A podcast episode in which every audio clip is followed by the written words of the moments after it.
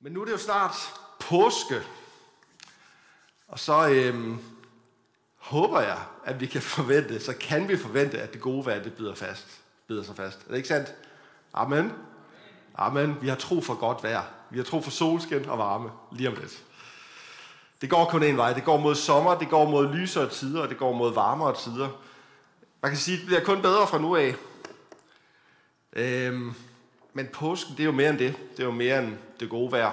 Det er mere end solen, der skinner og varmen. Fordi den indvarsler, ligesom den indvarsler, at nu ved vi, nu går det mod sommer, så indvarsler det også sådan det centrale vendepunkt for hele verden. Har I nogensinde tænkt over det? Det var der, det hele det ændrede sig. Det er det punkt, hvor den der spiral af elendighed, som syndefaldet skabte, blev brudt, og det begyndte at gå den anden vej. Det var påskedag. Og så kan det godt være, at vi stadig kigger ud af, ud af vinduet. Jeg sad og skrev den her prædiken i går, og der var vejret omskifteligt, vil jeg sige. Så når jeg kiggede ud af vinduet, så tænkte jeg ikke, at det ligner sommer, det der. Nødvendigvis. Og det kan godt være, at vi kigger ud af vinduet indimellem, og kigger ud i verden, og så stadig ser elendighed. Stadig ser konsekvenserne af, at synden kom til verden. Stadig kan se, at det her, det er jo ikke godt. Ukraine, for eksempel, ligner jo ikke Guds rige og himmeriget og sådan noget. Er det, ikke, er det ikke sandt? Der sker ting dernede lige nu, som er meget, meget ubehagelige. Men ligesom at vi nu kan sige, det bliver kun bedre med vejret. Det, det, nu bliver det godt, lige om lidt. På samme måde kan vi sige, med de her syndens konsekvenser, som vi sagde under corona, det bliver godt igen.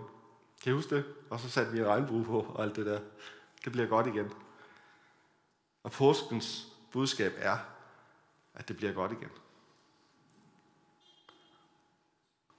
Men inden vi når til påskens budskab, så skal vi jo så i dag, fordi at det er palmesøndag, så skal vi se, hvordan Jesus han sætter scenen til det her vendepunkt. Hvordan han ligesom sætter rammen omkring det, der sker. Og hvordan vi skal forstå det, hvad vi skal bruge det til. Og det gør han som bekendt ved at ride ind i Jerusalem på et æsel. Jeg kan ikke abstrahere fra æsel. Det kommer til at handle om æsler. Fordi jeg synes, æsler er det mest fantastiske dyr. Mit yndlingsdyr er valros, og lige bagefter, så kommer æslet. Men han rider ind i Jerusalem på et æsel, for først at blive lovprist, og så bare sønderhadet kort tid efter. Det, det, det er sådan der, ikke? Øhm, og vi skal læse fra øh, Matthæus 21, vers 1-11, som er øh, beretning om. Og jeg har taget med for jeres skyld. Åh, oh, det gik stærkt. Ej, det kan I ikke læse alligevel. I må finde jeres bibel frem. Øh, Matthæus 21, vers 1-11. Der står sådan her. Da de nærmede sig Jerusalem og kom til Betfage ved oliebladet, sendte Jesus to af disciple afsted og sagde til dem, Gå ind i landsbyen heroverfor, og I vil straks finde et æsel, som står bundet med sit føl. Løs dem og kom med dem. Og hvis nogen spørger om noget, skal I svare. Herren har brug for dem, men vil straks sende dem tilbage. Det skete for, at det skulle opfyldes som at tale ved profeten, der siger, Sig til Sirens datter, se din konge kommer til dig, sagt modig, ridende på et æsel på et trældyrsføl. Disciplerne de gik hen og gjorde, som Jesus havde pålagt dem. De kom med æslet og følget og lagde deres kapper på dem, og han satte sig derpå. Den store folkeskare bredte deres kapper ud på vejen, og andre skar grene af træerne og strøede dem på vejen. Og skarne, som gik foran dem, og de, der fulgte efter, råbte, Hosanna, Davids søn, velsignet være han, der kommer i Herrens navn. Hosanna i det højeste. Da han nåede ind til Jerusalem, blev der røre i hele byen, og folk spurgte, hvem er han? Og skarne svarede, det er profeten Jesus fra Nazareth i Galilea. Det var beretningen om, hvordan Jesus red ind i Jerusalem. Jeg kunne tænke mig at fremhæve tre pointer fra den her historie. Og det handler altså om, hvad Jesus er. Jeg har jo sagt, øh, øh, lavet en overskrift, der hedder Se din konge kommer. Øh, og Jesus, han er en ydmyg konge, men han er også en konfronterende konge, og han er menighedens konge. Og alle de her tre pointer vil jeg prøve at trække frem af teksten.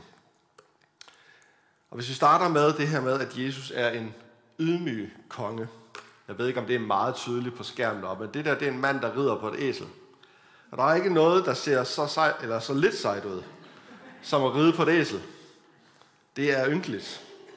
Jeg var inde og læse lidt om, hvem det var, der kunne finde på at ride på et æsel. Og efter Salomo, øh, så, var der, så var der en rigtig, rigtig fin bestand af fuldblodsheste i Israel.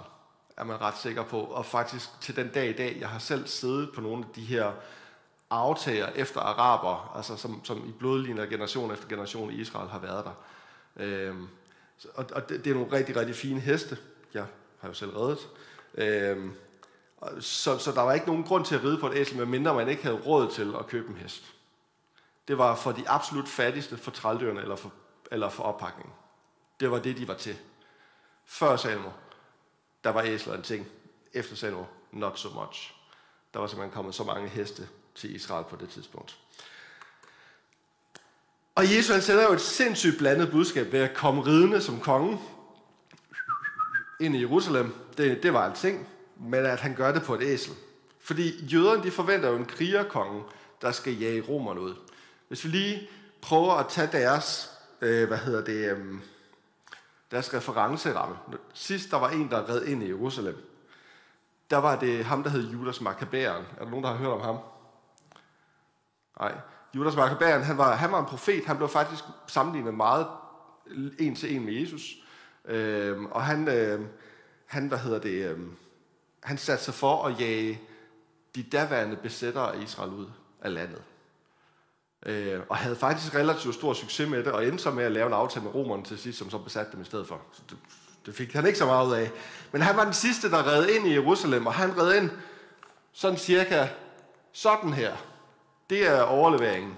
Ikke? En sejrende herrefører på en hest, der redder ind i Jerusalem og bliver kronet som konge og som frelser af Israels folk. Det var referencerammen. Det var det her, de forventede.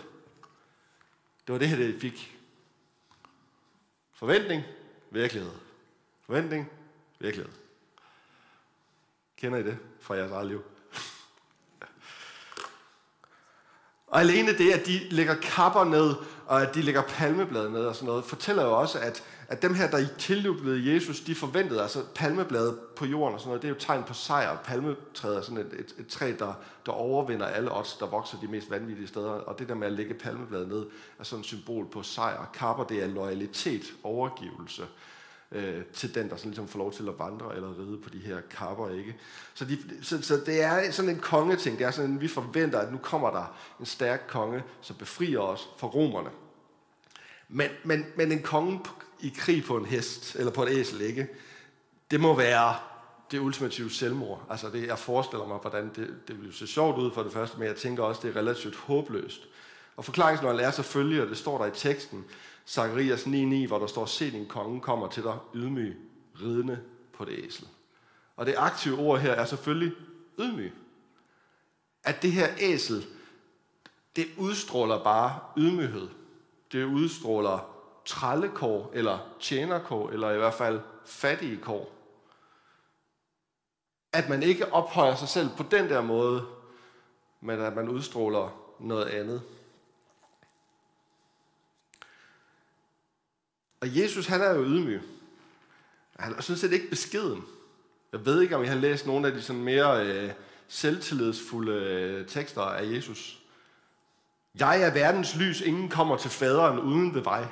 Altså, det er jo ikke sådan, at han siger, hvis I har lyst, så kan I godt få lov til at tro en lille smule på, ellers kommer I med alligevel. Det ved jeg godt, der er nogen præster og teologer, der begynder at arbejde i, at vi alle sammen skal i himlen og sådan noget, men, men han er jo så ret. Han siger, det handler om mig, og kun mig, og der er ikke andre veje end mig, og det, du ved, så han er jo ikke sådan øh, selvudslættende på nogen måde, eller beskeden, men han er ydmyg.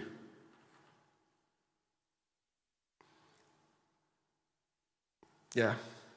Så det her med at ride på et æsel, det er at tage en træls position. Jesus rider ind i Jerusalem som en tjenende konge. Han er både konge, fordi han rider jo ind i Jerusalem. Det gør han. Han lader sig jo hylde.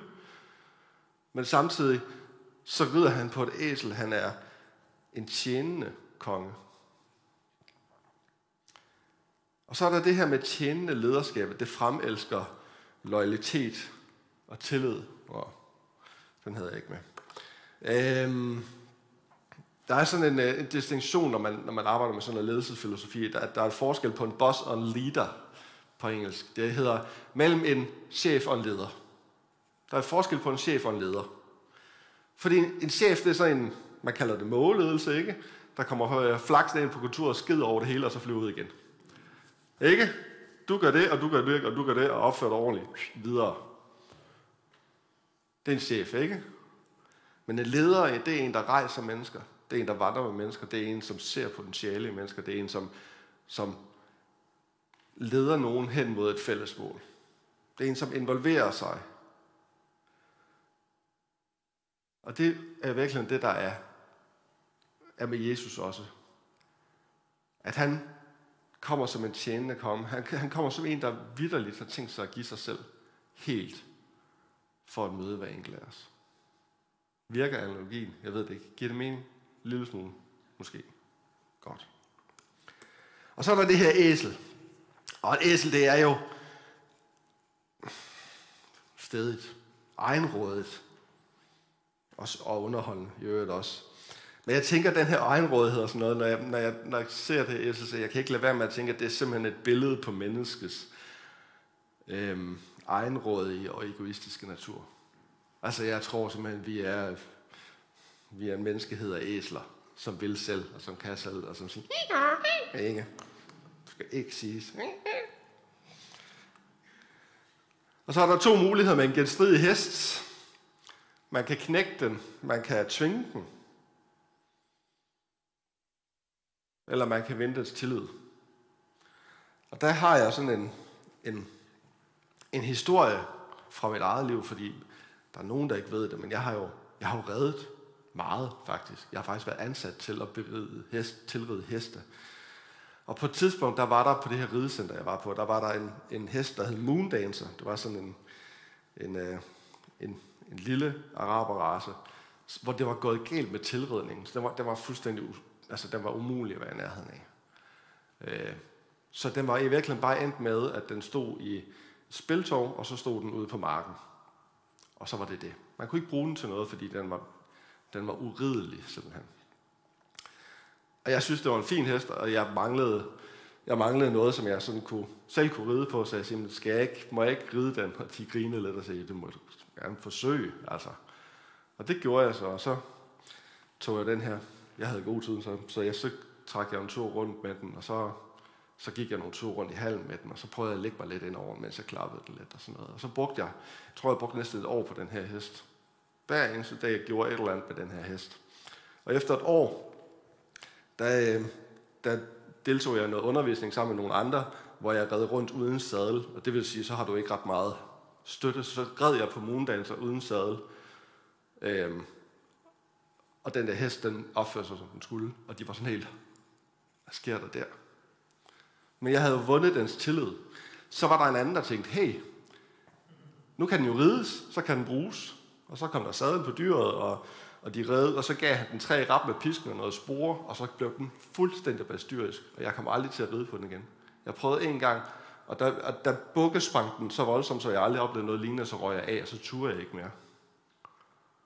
Og det fortæller noget om det der med, at, at det der med at vinde, det tillid det er noget, man vinder ikke. Det er noget, man fortjener på en eller anden måde. Og prøv at høre, Jesus, han knækker ikke vores natur. Han forsøger ikke med pisk og spore. Han vinder vores tillid. Og der er en fyr, en, dygtig, øh, altså en super dygtig teolog, som jeg ser meget op til, som hedder Carson, som, som beskriver det her med, at æslets natur bliver forandret i det, det underlægges vores Herre Jesus. Der sker et eller andet mystisk der. Har I nogensinde tænkt over det? Forestil jer, at Jesus rider ind på et utilredet æselføl gennem en hulende folkeskar. Tager vi igen. Jesus rider på et utilredet æsel gennem en hulende folkeskar. Og han bliver siddende på hesten hele vejen. Enten så var han en formidabel rytter, hvilket der ikke er noget bevis for i Bibelen, eller også så sker der et eller andet med det her æsel. æsels natur bliver forandret, når det bliver, i det, det underlægges Jesus som herre. Det er simpelthen et mirakel, at han overhovedet overlevede den ridetur der. Og på samme måde, så tror jeg, at vores syndige natur og vores oprørske natur, den bliver forandret, når vi underlægger os den ydmyge konge, når han møder os. Det her med at krone Jesus til konge i vores liv, er det eneste, der kan redde os fra den her æselnatur, som vi har. Og Jesus på æsel, det bliver den ramme, hvor i jeg og vi kan forstå påskens budskab, at kongen kommer for at betjene mennesket i dets yderste konsekvens ved sin død, ved sin solende død. Og så kan menneskets tillid føre for oprør imod ham, hvor synden bare får lov til at blive ved med at fordave os til en loyalitet over for ham, hvis vi tager imod ham. Og det tror vi på. Men vi tror også, vi skal tage imod, ikke? Og vi skal sige, Jesus, vi kroner dig som konge. Og det er det næste, vi skal snakke om, at Jesus han er en konfronterende konge. Hvis I lader mærke til det, så da vi læste teksten, så var der faktisk seks vers, en tredjedel af tekstmassen cirka, som beskriver, hvordan Jesus iscenesætter det her indtog i Jerusalem. Er det ikke vildt nok? Det er ret meget faktisk af teksten. Og jeg, jeg, jeg læser det, eller forstår det sådan, øh, fordi jeg tror jo på, at altså jeg tror på, at det er Guds ord, det her. Og jeg tror på, at det er indblæst af Gud, og jeg tror ikke, det er tilfældigt, at tingene står på den måde, de står på. Så han har let de mennesker, der har skrevet det her, til at skrive det på den måde, de har skrevet det på. Og det er fantastisk, at man både på den ene side tydeligt, tydeligt kan se, hvem det er, der skriver. Altså hvis jeg tager de græske tekster, så vil jeg kunne spotte Lukas på en kilometers afstand, og Johannes endnu bedre. Øh, bare på den måde, de skriver græsk på. Så det lugter langt væk af, hvem der har skrevet det. Men samtidig, så tror jeg også på, at det er skrevet lige nøjagtigt på den måde, fordi Gud ville det sådan. Det har et formål, ikke? Så når, der er, når en tredjedel af massen her er en beskrivelse af, hvordan han sætter det i scene, så tror jeg, det er fordi, vi skal forstå, at han sætter det i scene, simpelthen. Øhm, jeg, for, jeg forstår sådan, at hvis han havde haft Facebook, så havde han slået det vent op. og lavet nogle teasers. Han kræver en kongens ret ved at udskrive et ridedyr. Han siger, at herren har brug for det. Han kommer lige fra et, et, fra et par ret store under, sådan Lazarus, der bliver opvækket fra de døde. Det er sådan relativt voldsomt, og helbredelsen af den blinde Jericho, lige før det her det sker. Så medbringer han hele sit eget entourage. Faktisk så har jeg en, øh, oh, det er en sidebemærkning. Vil I have den? En lille tanke, der ikke har noget som helst med det hele at gøre. Men det ser faktisk ud som om, og I kan gå hjem og prøve at læse efter, det ser faktisk ud som om, at dem, der jubler, øh, dem, der jubler, hvad hedder det, da han rejser ind i Jerusalem, det er dem, han har med. Så det er dem, der følger ham. Mens dem, der råber korsfest ham, det var dem, der var i Jerusalem i forvejen. Så det er faktisk, man, jeg tænker altid det der med, at, at, at det er et voldsomt skifte. Altså, man går fra at ville krone ham til kongen, og så derefter øh, ham ikke på meget kort tid. Men det ser faktisk ud som, jeg kan prøve at tjekke op på det, om det virkelig ikke er to forskellige befolkningsgrupper, og det er ligesom om de første stikker halen mellem benene på et eller andet tidspunkt. Nå, anyways. Han har sit eget entourage med fra Betania, fra Jericho, faktisk hele vejen op fra, fra øh, Galilea. Han har lavet Maria salve sig. Det der med at lade sig salve, Messias, betyder jo virkelig den salvede Messias. Og den salvede, det er jo kongen. Så han har jo vidderligt sagt, hey, jeg er kongen. Han har også accepteret, at den blinde kaldte ham Davids søn, som jo var den kommende øh, konge, ifølge profetierne. Og han rider ind på det her æsel for at opfylde Messias profetierne. Så altså, han får vinket med en vognstang og sagt, det er mig, det handler om. Her kommer jeg. Jeg er kongen. Jesus bruger alle virkemidler for at tydeliggøre, hvordan mennesker skal forstå ham. Og så er der to muligheder. Enten så modtager de ham som kongen, eller også afskriver de ham som tosse. Eller på en anden måde, Jesus arrangerer introtoget som en kron mig eller dræb mig happening. Crown me og kill me. Ikke noget valg derimellem. Og det samme det gælder i dag, når vi møder Jesus. Han vil have os enten helt eller slet ikke.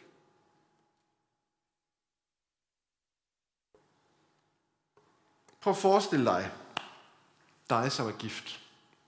sidder ved siden af din ægtefælle. Prøv at lukke øjnene. Og så forestil dig, at du skulle dele din ægtefælle med en anden. Hvad? Nej, jeg vil da ikke. Det er fuldstændig vanvittigt at tænke på, at jeg skulle dele min ægtefælle med en anden, fordi jeg er hendes, og hun er min. Er det ikke sandt? Og på samme måde er vi kristi brud. Vi tilhører Kristus. Og Kristus, altså faktisk, når man taler om afgudstyrkelse og, og, og, og, og, og synd og sådan nogle ting, særligt i Gamle Testamente, så er der jo brugt et stærkt øh, seksualiseret kærlighedssprog omkring det. At vi horer med afguderne og sådan nogle ting, ikke? Og Gud, altså, det, det som i den danske bibel ofte bliver oversat med, at, at, at, han, at han vredes, eller at han sådan er hævngærig, det handler om en jaloux Gud allermest. En Gud fra hvem det bliver taget, som han elsker allerhøjst. En, som tager hans hellige brud og øver vold på den. Og så må vi også forstå, hvor meget det smerter Gud, når han ser sin elskede skabning blive voldtaget af synden. Igen og igen og igen. Det er så voldsomt. Og den smerte, og den vrede, og den sorg, som det er for ham. Vi er kristi brud. Og han vil have os helt. Eller slet ikke. Han siger, vælg nu bare. Og så nogle gange, så kommer der jo gode ting, værtslige ting, ting, som fylder ting for os her i, her i verden, de kommer jo på en eller anden måde til at enten at dele plads med Jesus, eller fuldstændig tage pladsen fra Jesus i vores liv. Og det kunne være job, og det kunne være hobby, og det kunne være alt muligt. Der på en eller anden måde får lov til at overtage noget af det der hjerte, noget af det her. Det er også, der er også noget, som, altså der er ting, som er meget voldsomme. Penge er jo en af de helt store dividers. Det der med, når penge det, som bliver decideret afgivet i vores livs seksualitet, kan være sådan en enorm, det kan være sådan en total dealbreaker for nogen. Øh, tid, hvordan vi bruger vores tid. Der, der er mange ting, der sådan ligesom kan gå ind og, og overtage. Og det er jo gode ting, som udgangspunkt. Det er dejligt at have penge, så kan man købe noget. Men hvis det er det, der kommer til at styre, hvordan jeg prioriterer mit liv, så har det taget pladsen fra det, der var vigtigst.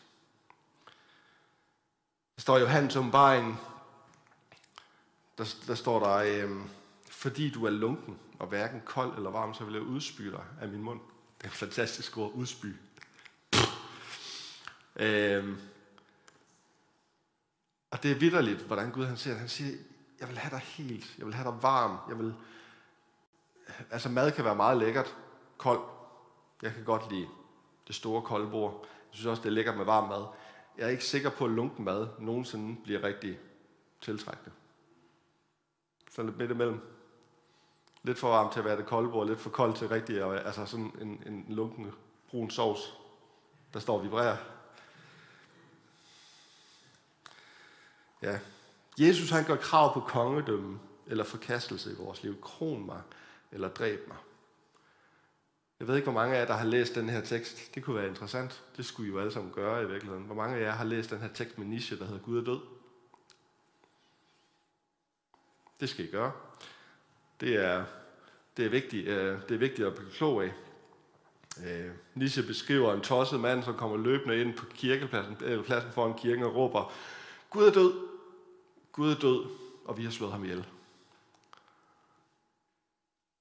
Hvad skal jeg så gøre, når jeg nu står med den blodige kniv i hænderne, andet end selv at være Gud i mit eget liv?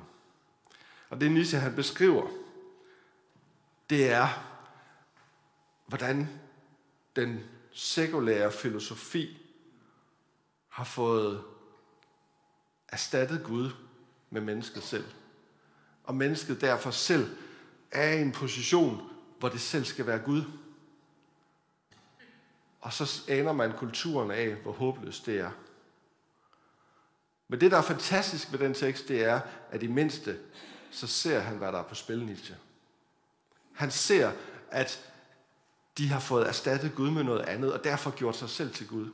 Og det er jo lige netop det, vi gør, når vi lader ting, som er Guds, tilhøre andre ting, så gør vi os selv til Gud. Og Jesus på æslet, det er udfordringen til at krone ham som konge, eller forkaste ham helt. Der er ikke noget mellempunkt, så han er en udfordrende eller en konfronterende konge. Okay?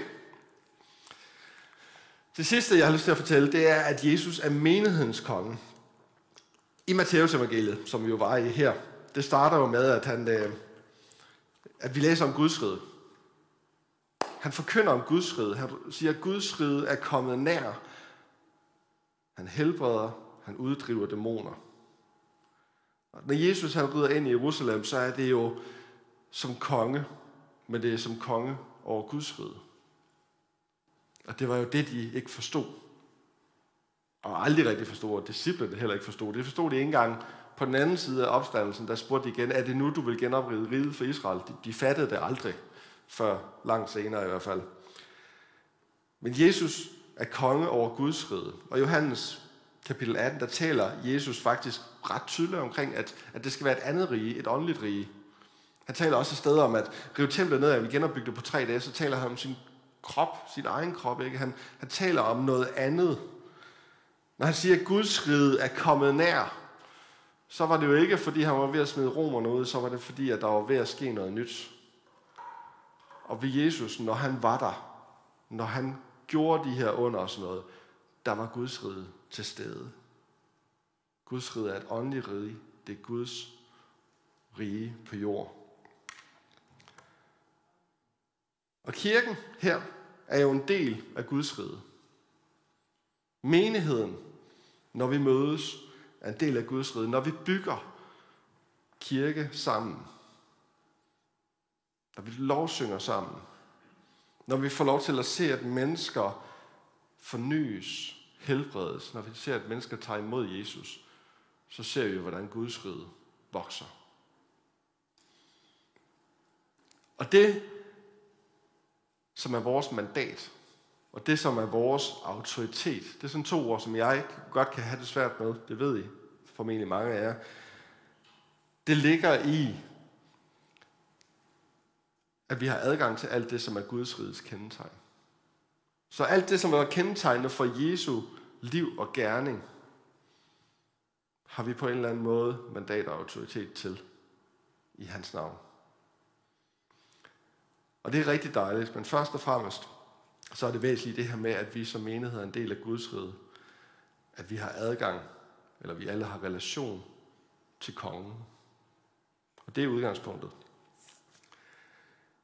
Og derfor må det være sådan, at det er et tegn på Jesu tilstedeværelse, når kirken bliver begejstret. Jeg har det her citat med fra Spurgeon. Jeg kan helt vildt godt lide Spurgeon. Så derfor så tager jeg ind imellem nogle citater med. Øhm, hvor han skriver, det er, det er et tegn på Kristi tilstedeværelse, når kirken bliver begejstret. I vores tid sønder vi generelt ikke i retning af at være alt for begejstrede med hensyn til de åndelige ting. Vi har været i den anden grøst så længe, at lidt overdrivelse i retning af en entusiasme måske ikke vil være den værste af alle ulykker. I hvert fald vil jeg ikke frygte at prøve det. Og jeg synes, det er ret, altså, det er meget diplomatisk formuleret, ikke? Men det der med, at det er et tegn på Jesu tilstedeværelse, det, det, altså, når kirken bliver begejstret. Det er naturligt at være glad, når nogen, vi elsker, er omkring os. Når jeg kommer hjem fra arbejde og kommer ind i brygger, så, så det første, jeg, jeg møder, det er sådan en firebenet klump glæde, der bare kommer fuldt lovende. Ah, hen, og så bare, oh, ja, oh, ja, oh, oh, oh, hej, lille ven, ikke? Lille Albert, der, der kommer og gerne vil sige hej til mig, og så råber jeg ind ad døren, hej, og så har jeg to unger, der bare siger, hej far. Og der er glæde. Fordi vi elsker hinanden. Altså nogle gange så er ungerne også sure, fordi der har en dårlig dag i skole og sådan noget. Fred være med det. Men sådan overordnet set, så er det jo sådan, at hvis man elsker dem, man er omkring, jamen så er det naturligt at, at udvise en glæde, når man mødes og siger, hej, hvor er det dejligt at, at se dig igen. Og det betyder jo ikke, at, At der ikke kan være hårde tider. Men det bærer Jesus også for os. Jeg kan godt lide, jeg ved simpelthen ikke, hvor det står henne i Bibelen, og jeg kan den kun i 87 versionen eller 76 versionen eller sådan noget. Herren skal stride, stride for eder, men I skal være stille for ham. Er der nogen, der kan huske, hvad det står? Nej. Det er der ikke nogen, der kan. Herren skal stride for æder, men I skal være stille for ham. Det, det var en sang, vi sang i Luthers mission i gamle dage, også kan jeg huske. Det her med, at Herren selv kæmper kampene for os. Der er også det her med, at Jesus græder over Jerusalem i samme ombæring. Ikke? Han siger, åh, Gud selv har den for os. Jeg ved ikke, om I kender den her, øh, den her historie. Gør I det? Det ved jeg ikke. Der er en lille historie. Den lyder sådan her. Jeg drømte, at jeg gik langs med stranden sammen med Jesus. Og over himlen så jeg scener fra mit liv. For hver eneste scene så jeg to par fodspor i sandet. Det ene var mit eget, det andet tilhørte Jesus. Da den sidste scene af mit liv glimtede for mine øjne, så jeg tilbage på fodsporene i sandet. Jeg lagde mærke til, at mange gange på mit livs sti var der kun et par fodspor. Jeg lagde også mærke til, at det var i forbindelse med mit livs store kriser. Det bekymrede mig meget, og jeg spurgte Herren om det. Jesus sagde, dengang jeg besluttede mig for at følge, dengang jeg besluttede mig for at følge dig, at du ville gå Jesus, du sagde, dengang jeg besluttede mig for at følge dig, at du ville gå med mig hele vejen. Men jeg har lagt mærke til, at der kun er et par fodspor gennem de vanskeligste tider af mit liv. Jeg forstår ikke, hvorfor du vil forlade mig de gange, jeg behøver dig allermest. Og hvad svarede Jesus? Det var mig, der bar dig. Det, og det er jo ret fantastisk, ikke? Det her med, at Jesus bærer os. Og det tror jeg vidderligt på. Og efterhånden, som jeg jo ligger over på mit liv, øhm, og jeg er jo bare en meget retrospektiv person, så kan jeg se, at det er jo sandt. Det kan godt være, at det ikke altid føles når jeg er i det, og det er svært. Og jeg kan tænke, Gud, hvor er du? Men, men faktum er, at når jeg kigger tilbage, så bar han jo. Amen.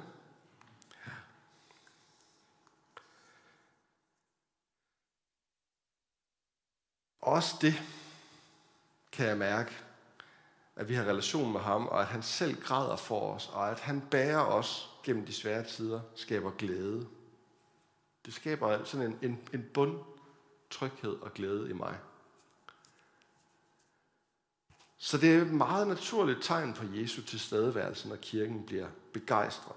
Og så stod der i den her tekst, hvordan deres lovsang, da han kom riden ind i byen, det skabte røre i byen. Hvem er han? spørger de. Jamen, det er Jesus fra Nazareth. Og jeg tænker, jeg kunne også godt tænke mig at se, at der var røre i Odense. Jeg kunne faktisk godt tænke mig, at der var så meget uro her, så det skabte røre derude. Og de spurgte, hvad sker der? Hvad har I gang i, med? Det synes jeg kunne være fedt. Og når kirken begynder at blive begejstret, så er det måske det, vi kalder vækkelse. Det kunne vi godt kalde det, kunne vi ikke? Altså, der er i hvert fald noget, hvor der sker noget. Og så bliver verden omkring den nysgerrig. Det bliver synligt, at der er et eller andet, der kommer efter herinde, som jeg ikke har. Og så lever vi jo i den her prædikernes bogland, ikke? Hvor ligesom prædikeren jo jagter lykke alle steder og finder absolut ingenting. Sådan oplever jeg faktisk også, at vores land er. Jeg oplever, at vi bor i en nation, hvor vi har muligheden for at gøre stort set alt. Vi kan søge lykken i enhver retning, vi vil. Og jeg tror, der er rigtig mange, der oplever, at uanset hvor de søger, så var det bare ikke lige det. Der er et ønske efter at finde, hvad er det gode liv, hvad er det lykkelige liv? Hvad er den gode vej at gå? Så ny, nysgerrigheden bliver en, en mulighed for at præsentere Jesus. Og kirkens begejstring, den har, kirkens vækkelse, om man vil, har simpelthen sin rod i kærlighed til kongen Jesus, som elsker os som bærer os, som har. Så det dobbelte resultat er, at Jesus bliver ophøjet, og at mennesker kommer til tro. So simple. Så, nu skal jeg se, hvor langt bagud jeg er. Det var ikke så langt. Det, der skete i påsken, det var kongen, der greb ind i vores verden. Vores konge. Og nu har jeg taget et uh, citat med, som jeg ikke længere er enig med, men som alligevel ruskede mig lidt, da jeg hørte det første gang. Og det er Stephen Furtick, han er præst i Elevation Church. Og han havde en prædiken, hvor han råbte af sin lungernes fuld kraft, We are not waiting for a move of God, we are a move of God. Altså, vi venter ikke på, øh, at Gud griber ind i verden. Vi, vi, vi er Guds indgriben i verden. Så tænker jeg, ah, vi er del af det. Vi er med. Det, det kan jeg godt anerkende. Jeg, jeg, jeg, det, det ser trist ud for Gud, hvis han er afhængig af, at det er os, der løser. Er det ikke sandt? Så, så, så vi er en del af det. Vi er med i det. Oh well, men, men, men vi venter ikke på, at Gud griber ind i verden. Vi er faktisk en del af Guds indgriben i verden. Vi venter ikke på, at Guds rige kommer til verden, fordi vi er en del af Guds rige, som allerede er i verden. Er det ikke sandt? Og det hele, det starter med, at jeg overgiver mig til ham, som er kongen og som er herre. Som bliver konge og som bliver herre i mit liv, i tillid. At jeg igen og igen overgiver de ting, som jeg gerne selv vil kontrollere. Og det kunne være, nu nævnte jeg penge, det kan være seksualitet, det kan være tid, det kan være hvad som helst. Der er bare nogle ting, som på en eller anden måde får lov til at fylde mit liv, og som jeg gerne vil holde lidt fast på, som Gud helst ikke skal pille ved. Og der må være en, en stadig overgivelse af det. Og når vi gør det her, når vi har tillid til Jesus, og at han vil os det godt, og han gør noget godt i os, så vokser der en ny natur, der er så anderledes og så begejstrende, at det vil skabe en nysgerrighed i mennesker omkring os. Nogle gange så tror jeg, at vi kan have så travlt med at finde ud af den rigtige måde at være kristne på, eller den rigtige måde at lave kirke på, eller du ved, metoder, eller vi kigger til andre steder, hvor der er nogen, der lykkes, men prøv at høre, det er ret simpelt. Når Jesus arbejder i dit liv, i dit liv, i dit liv, så bliver du forvandlet til noget, som er anderledes, og som vil skabe en nysgerrighed. Jeg kan huske mine gamle forældre, de havde en campingplads. Og der var ikke møder på den her campingplads. Sådan noget. Det var en campingplads, de tjente penge på den. Og så kom der mennesker hen til mig og sagde, hvad er det, der er anderledes her? Vi kan mærke, at der er et eller andet, der er anderledes. Kan I ikke fortælle os, hvad det er? Er det ikke, er det ikke vanvittigt? At de kunne mærke, at på den her campingplads, der var et eller andet, der var anderledes. Så undres mennesker, og så siger de, hvem er han? Og så kan vi forkynde påske.